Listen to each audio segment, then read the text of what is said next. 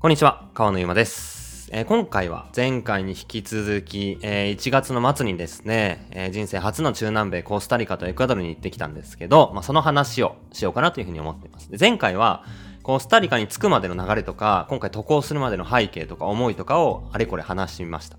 で、まあ、今回はコスタリカに着いてからの、まあ、ちょっとこう、どんな経験をしたのか、どんなものを見てきたのか、みたいな話を、えーゆるくダラダラと話しながらしていこうかなというふうに思っています。まず空港にね、リカルド君、えーそのカンデリージャウォッシングステーション、生成所ですね、これを始めた創業者の息子さんが、まあ、今回案内してくれることになっていて、車で迎えに来てくれていて、えーまあ、本当ありがたいですよね。空港を出たらすぐいて、久しぶりの再会。まあ、久しぶりって言っても去年の10月にあったんで、うん、な3ヶ月ぶり？とかっすけどね。うん。で、そこから、えーまあ、えーサンマルコスっていう、コスタリカの主要な生産地の、まあ、一番大きい生産地がタラスっていうエリアなんですけど、タラスっていうエリアの中にある、まあ、一番大きい町がサンマルコスっていう町で、サンマルコスがカンデリージャにすごい近いので、えーサンマルコスにホテルを取ってあって、まあ、そのサンマルコスの町にもとりあえずまず車で向かって、まあ、1時間半、2時間かな ?2 時間ぐらいかかりましたね。で、まず着いたら、えーまあランチをするわけなんですけど、着いてまずランチして、まず車の中なんかおやつとかくれたりして、おやつ食べながら向かって、で、えーまあそのタラスのサンマルコスに着いて、で、食べたんですけど、まあまず、チフリージョっていう、チフリーホまあ、チフリーホかな？うん。これを食べてですね、チフリーホは、えー何かっていうと、なんかトマトと、えー豆を混ぜ込んだ、トマトと豆豆とカリカリのちっこいサイコロ状の豚を混ぜ込んだ、えーご飯にトルティーヤチップスが、えー添えられてるみたいな感じの、えーご飯です。で、これがめっちゃうまくて、すごいこう、レモンとかお酢の酸が入ってる、なんか野菜、野菜ライスみたいな感じなんですよ。結構上にも野菜の、アボカドとか野菜に乗ってて、トマトもめっちゃ入ってるし、すごいこう、酸僕好きなんで、めちゃくちゃこれうまくて、で、トルティーヤチップスもうまくて、で、ビール飲みながら、これめっちゃ最高だったですね。ついて、コスタリカご飯、これまずいきなりめっちゃテンション上がって、で、景色もめっちゃいいし、山々の景色が広がってて。っていうところでご飯食べて、そっから、えー最初農園に連れてってもらいました。でその、えーカンデリーチャって 7, 7人の、えー創業者で始めた、一緒に共同で始めた、えーとウォッシングステーション、生成所なんですけど、その7人の家族がそれぞれ農園をいくつか所有してるんで、合計27の農園があるらしいんですよね。で、その27の農園で採れたチェリーをそのカンデリージャの生成所にまとめて持ってきて、そこで生成して、まあ、たくさんコーヒーを作るっていうことをやってるんですけど、そのうちの一つのラス・コリナスという農園に行きました。そこは芸者も植わってて、えー、まあいろんな品種がありましたね。まず、カトゥアイ、カトゥーラ、カスティージョ。この辺は、まあ一般的。ブルボンもあったかな。で、まあ、中南米って言ったらこれカトゥーラ系、カトゥーラブルボン系のブルボングループと言われる、まあ、甘さが軸にある品種が多くて、で、まあ、だからこそ中南米のコーヒーって甘さが軸にあってしっとり余韻まで長い。まあ、人によってはコクがあるとか、ちょっとどっしりしてるっていうふうに言う人もいるかもしれないですけど、これはまあ、ブルボン系の品種の特徴なんですけど、っていう、まあ、ブルボン系のコスタリカらしい品種もあれば、奥の方にはオバタとか、ミレニアムとか、セントルアメリカーノとか、そういうなかなか貴重な、えー見慣れない品種もありました。セントルアメリカーノ僕はめっちゃテンション上がって、2018年のニカラグアの、えーカップオブエクセエクセレンスっていう COE、え品評会ですね。国際品評会があって、その国取れた美味しいコーヒー決定戦みたいな感じで品評会があって、農家さんがそれぞれ豆を送ってサンプル送ってみんなでテイスティングして、えー点数つけてって今年は一番一番美味しかったコーヒーはこの生産地のこのコーヒー、えーこの農家さんのこのコーヒーみたいな風にランク付けして世界同時オークションで売られるっていうのがあるんですけどそれが COE でそれで2018年ニカラグアで2位になったコーヒーがセントルアメリカーノっていう品種だったんですよ。それ初めて出てきた品種で、ハイブリッド品種なんですね。で、これはワールドコーヒーリサーチっていう研究機関がコーヒーの品種の DNA の研究をしていて、その DNA 研究の中で地球温暖化で作る環境がどんどん変わっていったり、左が強くなってきたり、病気がかわ、まあ、流行っていたりとか虫の問題とか乾燥の問題とかいろんな問題があってコーヒーがなかなか育たなくなってきてるっていうのが世界中の生産地で起きてる問題でそれを品種改良によってまあ変えていこう。でも生産量多くて病気にも強くてなおかつ美味しいみたいな品種最強の品種ですよね。それをまあいろいろ研究の中作っている中のうちの一つがセントラアメリカーノっていう品種が生まれて研究によって。それを農家さんに今配ったりしてるんですけどそのまあなんだろうな2018年で2位になったニカラグアで2位になるくらい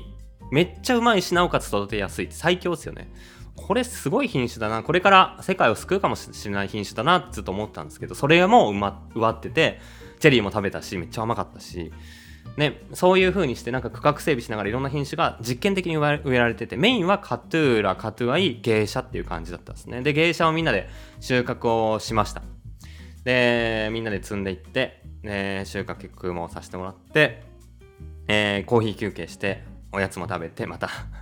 で、えー、その後はホテルにチェックインしてからカンデリジョの生成所を見させてもらって乾燥してる様子とかまあ設備とかいろいろ全体的に案内してもらいました。ね。チェリーをこんな風にトラックでここに持ってきて、ここで熟度選別をして、ここで量を測ってから、えー、ここに入れて皮むきをして、それでレーンで流れて、みたいな流れを紹介してもらいました。で、そこで泊まって、隣のホテルで泊まって、翌朝ご飯食べて、やっぱご飯ね、うまいんですよね。夜はバーベキューして、朝はホテルの食事だったんですけど、どっちもめっちゃうまかったですね。バーベキューっていうか、グリル系のレストランに行ったんですけど、チキンウィングとかめっちゃ美味しかったし、うん、まあ、タコスとかね基本的にどのレストランにもあるっていう感じの、えー、ちょっとメキシカンなというか中南米っぽい、まあ、どこもそういう感じなんですけどまあ美味しかったですね。朝ごはんも美味しかったし豆ご飯とか多いしね。うん。で翌日はなんかお昼に家族みんないっぱい集まってくるっていうとこで午前中は生成所のを見させてもらったんですけど午後はお昼からランチみんな家族バーって集まってもうパーティーですよね。超楽しかったですね。なんかチキンライスみたいなお祝い事の時に食べるみたいでそれがすごい美味しかったし日本酒お土産で持ってったんですけど早速そのお昼からみんなで飲んでてで僕らは現地の伝統的なハイボールを飲ませてもらって現地でハイボールっていうとコーラに、えーまあ、酸っぱいレモンみたいな柑橘があって、えー、それをギュッとめっちゃ絞ってそこにラム酒入れるっていう、まあ、ラムコークですね。これが現地でハイボールって言われてるやつなんですけどそれの、まあ、作ってくれたりとか。なんならそのレモンはその庭に生えてるやつを収穫してでラムはみんなで飲んでる伝統的なやつでコーラも一般的でコスタリカにあるやつでで作ってもらってそれも美味しかったしっていう感じでワイワイしてみんなと仲良くなってでその時にねやっぱねまあ共同で始めたいろんな家族でやってるってのもあるかもしれないですけどみんな幸せだなって思いましたね。うん。なんか、ハッピーだな。全然日本人より幸せじゃんって 思いましたね。これはどうなのかわかんないですけど。人によるかもしれないですけどね。でも、あのー、本当にずっと笑顔が絶えない。仕事してるしてる人も、働きながらすごい楽しそう、充実しそうしてそうだし、すごい熱心に、全くサボる余地なく、すっごい熱心に乾燥台で豆をこうね、こうコンクリートパティのね、地面にこう洗った豆をバーって並べるんですけど、すごい広い面積。それをトンボみたいな道具でガーって混ぜたりとか、鳴らしたりして、ずっと1日16回混ぜるって言ってたかな。そんな作業とかずっと、こう、直射日光の中、コンクリートが下なんで暑いんですよ、下も。そんな中、まあ、みんなでこう作業してたりとか、もういろんな作業がね、コーヒーパル、パルピング、皮むきしたりとか、えー、チェリーを運んだりとか、いろんな大変な仕事があるんですけど、全部全くこうやりたくないみたいな要素全くなくすごい楽しそうに仕事してるし、家族集まってみんな仲いいし、ずっと笑ってるし、なんか、ね、こんな大自然山に囲まれてめっちゃ景色もいいし、最高だなって思いましたね。で、なんかまあそこから、まあ、ちょっと話はそれますけど、まあ、あ感じたことのうちの一つなんですけど、生産地の人たち幸せだなってって思います。まあこれエクアドルもそうですね。うん。みんなハッピー。で、これはなんか、スペシャルティーコーヒーの定義が持続的なとか生産者のまあ持続性に寄与するみたいなのが歌われていると思うんですよ。実際にスペシャルティーコーヒー定義とかで調べると、まあスペシャルティーコーヒー協会とかが、まあ情報が透明で生産者の持続性にみたいなことが書いてあって、で、まあ言わないにしても、まあそれが厳密にどうっていうのがなかったとしても一般的に僕らバリスタとかあとは一般消費者の方もなんかこシングルオリジンコーヒーとか農家さんごとに分けたロットのコーヒーってなんかこう生産者のためになってるんでしょっていうイメージがあるじゃないですか。で、まあなんかこう奴隷制度とか、えー、植民地時代から始まった良くない歴史から始まってるコーヒー生産かもしれないですけどまあ生産者がちゃんとなんだろうな救われるようにみたいな、えー、彼らが続いていけいけるように僕ら助けましょうよみたいな精神がなんかちょっとうんあるじゃん。漂ってるじゃないですか。で僕はなんかそのなぜかなんかなんか知らないけど僕らが上からで彼らをが貧しいから救いましょうみたいな動き働きかけがそのスタンスが僕は好きじゃないんですよ正直。しっくりこなくて。ずっとなんかそれは嫌だったんですよね。なんかこう何ていうんですかこうすごいニュアンスが難しいんですけどうん。ちゃんと対等な立場で経済活動を通してお互い肩組んで続いていきたいっていう気持ちなんですよ。例えばなんか貧しいからっていうことだけで高く値段を設定して寄付するみたいな。もちろん寄付も大事だし意味があるしみんなでやっていきたいことなんですけどなんかそこがそこに上下関係が生まれるような取引の仕方とか応援の仕方ってなんか気持ち悪いなってって思っちゃうんですよ。それが常に僕らが先進国で主導して彼らにやらしていてでそれがうんあんまり彼ら貧しくなくて続かないから金あげよう救ってあげようみたいな。なんかずっと上からスタンスっていうのがそういうスタンスだったら植民地自体からはあまり変わんない。まあ変わってるんですけどなんかこの空気感が違うな。彼ら主導で彼ら主体でコーヒーを作っていて僕らはそれをある意味買わせてもらってるんですよ。彼らが作った素晴らしい素材がなければ僕らはコーヒーの商売ができないと思うんですよ。今はまだ僕らは商社さんがバーって買ってきたリストの中からまあ長く買い続けていれば先に、ま、届きたてのものを紹介してくれてより好みができるかもしれないですけどじゃあこれが10年後20年後もっとコーヒーショップが増えたりロースターが増えたりコーヒー飲まれたりするようになっていて消費が変わんない需要は変わんない。でも生産は気候変動によって変わって、まあ、落ちていったりとか絞られていくっていうことが起きた時に、まあ、需要と供給がもっともっと合わなくなって僕らはより選べなくなっていくはずなんですよ。今が恵まれていただけで今後は本当に強固なつながりが生産者さんともしくは商社さんとない限りはやっぱり安定してその美味しいコーヒーを買うっていうのが難しくなっていく絶対簡単になるよりかは難しくなるはずなんですよその中で僕らは彼らのおかげで仕事ができているし彼らのおかげで僕らがやりたいと思った伝え方美味しいと思ったコーヒーをお客さんに提供できてるわけなのでなんかこの僕らが貧しい彼らを救わなきゃみたいなやつなんかしっくりこなかったんですよね。むしろ救ってもらってるんですよ。で一緒に彼らができないことは僕らがやってるし僕らができない生産は彼らがやってくれてる。っていうまあ対等なタッグを組んでいるまあ仕事仲間みたいな感じだと思うんですよ。正しくは。そういう意味でなんかうん。そういう、うん、ちょっと上からみたいになるようなことがちょっとリスペクトに欠けるなと思っててまあこれはちょっとぜひね皆さんの意見も聞きたいし繊細な議論なんでこれが絶対正解とか何かを否定してまで言うことではないかもしれないですけど僕はそう思っていてで、まあ、その彼らがそのパーティーの時とか家族が集まってすっごい幸せそうにしてる。ああもう最高だなって思った時にまあそれをすごい改めて思い返したんですよね。なんかやっぱスペシャルティコーヒーってうん彼らをが何か彼らの持続性に寄与するってことはもしかしたら持続的じゃないかもしれない貧しいかもしれないってことが前提にあってでそれを付加価値つけて僕らが売って救ってあげましょうよみたいなことってこの彼らが目の前でハッピーでいることを見るとなんかめちゃめちゃおこがましいしずれてるなって思いましたね。だからどっちかっていうと僕らは彼らに助けてもらっているっていうふうに思ったし対等な仲間だなって思ったしもちろん運営に苦しんでいる農家さんもいるはずだし気候変動でコーヒーの木が死んでしまったりとかまあ大変な思いをしてる生産者も絶対にいると思います。だから、まあ、僕らができることはもちろんしてあげたい。一緒にコーヒーを世界全体で作り続けて提供し続けて飲み続けられるようにしていくためにみんなで肩組んでいろんな活動はしていくべきなんですけどなんか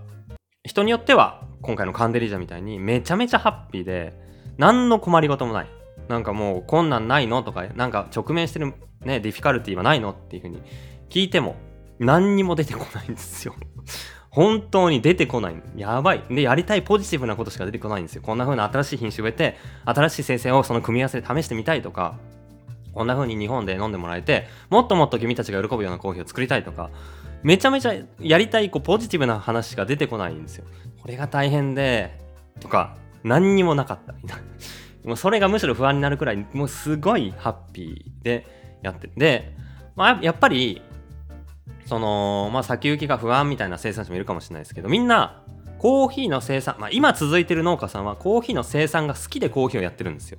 で、やっぱり、こう、木が死んでしまったみたいな話もよく聞くんですけど、そういうところって、木を切ってみかん植えてとかっていう風にして畑を変えたり、次これ作物作ればいいやっていう風にやったりとか、畑売っちゃったりとか、まあいろんな形で、なんか、カラッと気持ち切り替えて、みんなやりたいことをやれるんですよね。農家さんも生産者さんもその生産地であっても。だコーヒーをやってるっていうのはコーヒーやりたくてやっていて、もうその前提の中ではハッピーなんですよ。まあ、だから、なんか、うん、このハッピーじゃないかもしれない。発展途上国だしな、みたいな僕らの勝手な誤解とかステレオタイプって良くないなって思いましたし、どうしてもコーヒーやってるとそういうニュアンスがどこかしらに僕らはそうじゃないと思ってとしてもなんか漂ってるなってのも感じるしそのズレっていうのがすごい気になるし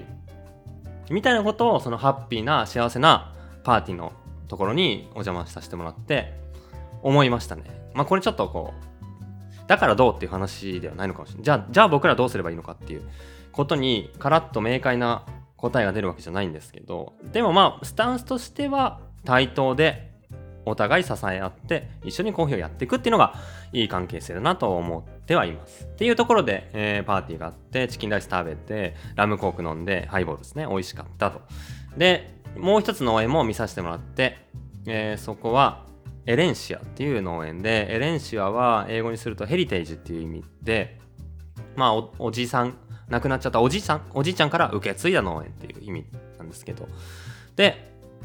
そこの農園は、えー、カトゥアイがメインだったかな？うん、見させてもらう。そこすごい切り立った崖っぷちというか、すごい傾斜のところで収穫大変そうだったんですけど、みんなで、隣同士に畑があったりするんで、みんなでケアし合ってるみたいな話をしたりとか、あとはコーヒーの木の隙間にバナナの木がバーって植わってるんですよ。それがね、なんか遠くから見るとすごい印象的で、木の色が違うんですよ。コーヒーの木ってちょっとダークなグリーンっていう感じなんですけど、バナナの木ってみんな見たことありますかね？ちょっとでかい、背の高い木で、上の方にバナナになるんですけど、上にふわっとこう葉っぱがあって、バナナの葉っぱって明るい緑の色をしていて、遠くから見るとコーヒーの木のダークグリーンの間にポンポンポンとこの明るい背の高いバナナの木が植わってると、なんか、なんだろうな、明らかにその浮いて見えるんですよ。なんか可愛いというか、緑の中にポツポツポツとこうバナナの木が等間隔に植わってて、それがね、すごい象徴的でしたね。大体遠くから見ると一色に見える農園が多いんですけど、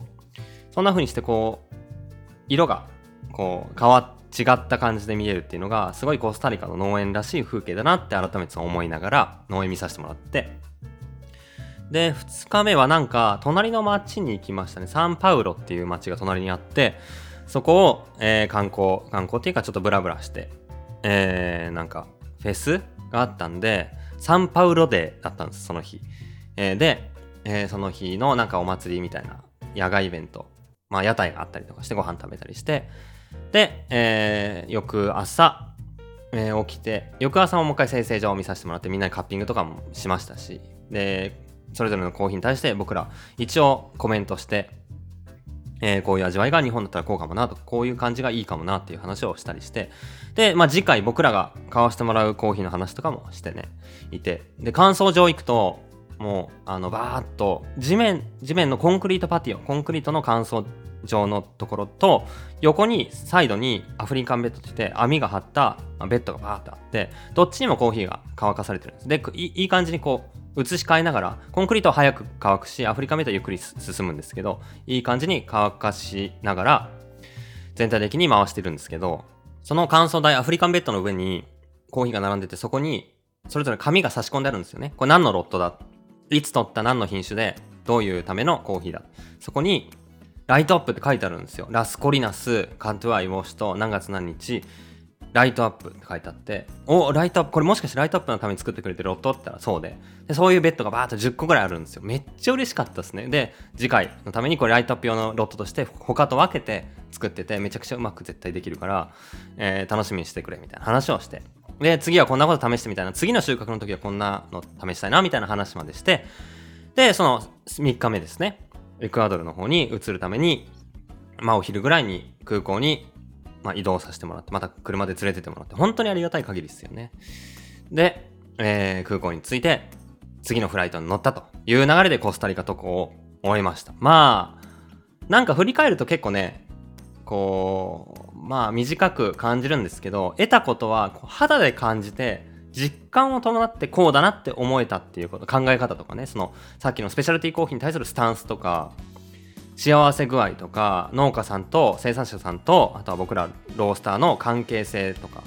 まあなんかそういうのを肌で感じて今後こういう風なスタンスでコーヒーをやっていこうっていうふうに実感できたっていうのは言って本当に良かったなっていうふうに思いますね。というとこでエクアドルに行ったんですけどまあ長くなりすぎちゃうので今回めっちゃ長くなりましたけどエクアドルに行った話は次回しようかなというふうに思ってますのでぜひまた続きも次回のポッドキャストも聞いていただけたら嬉しいです。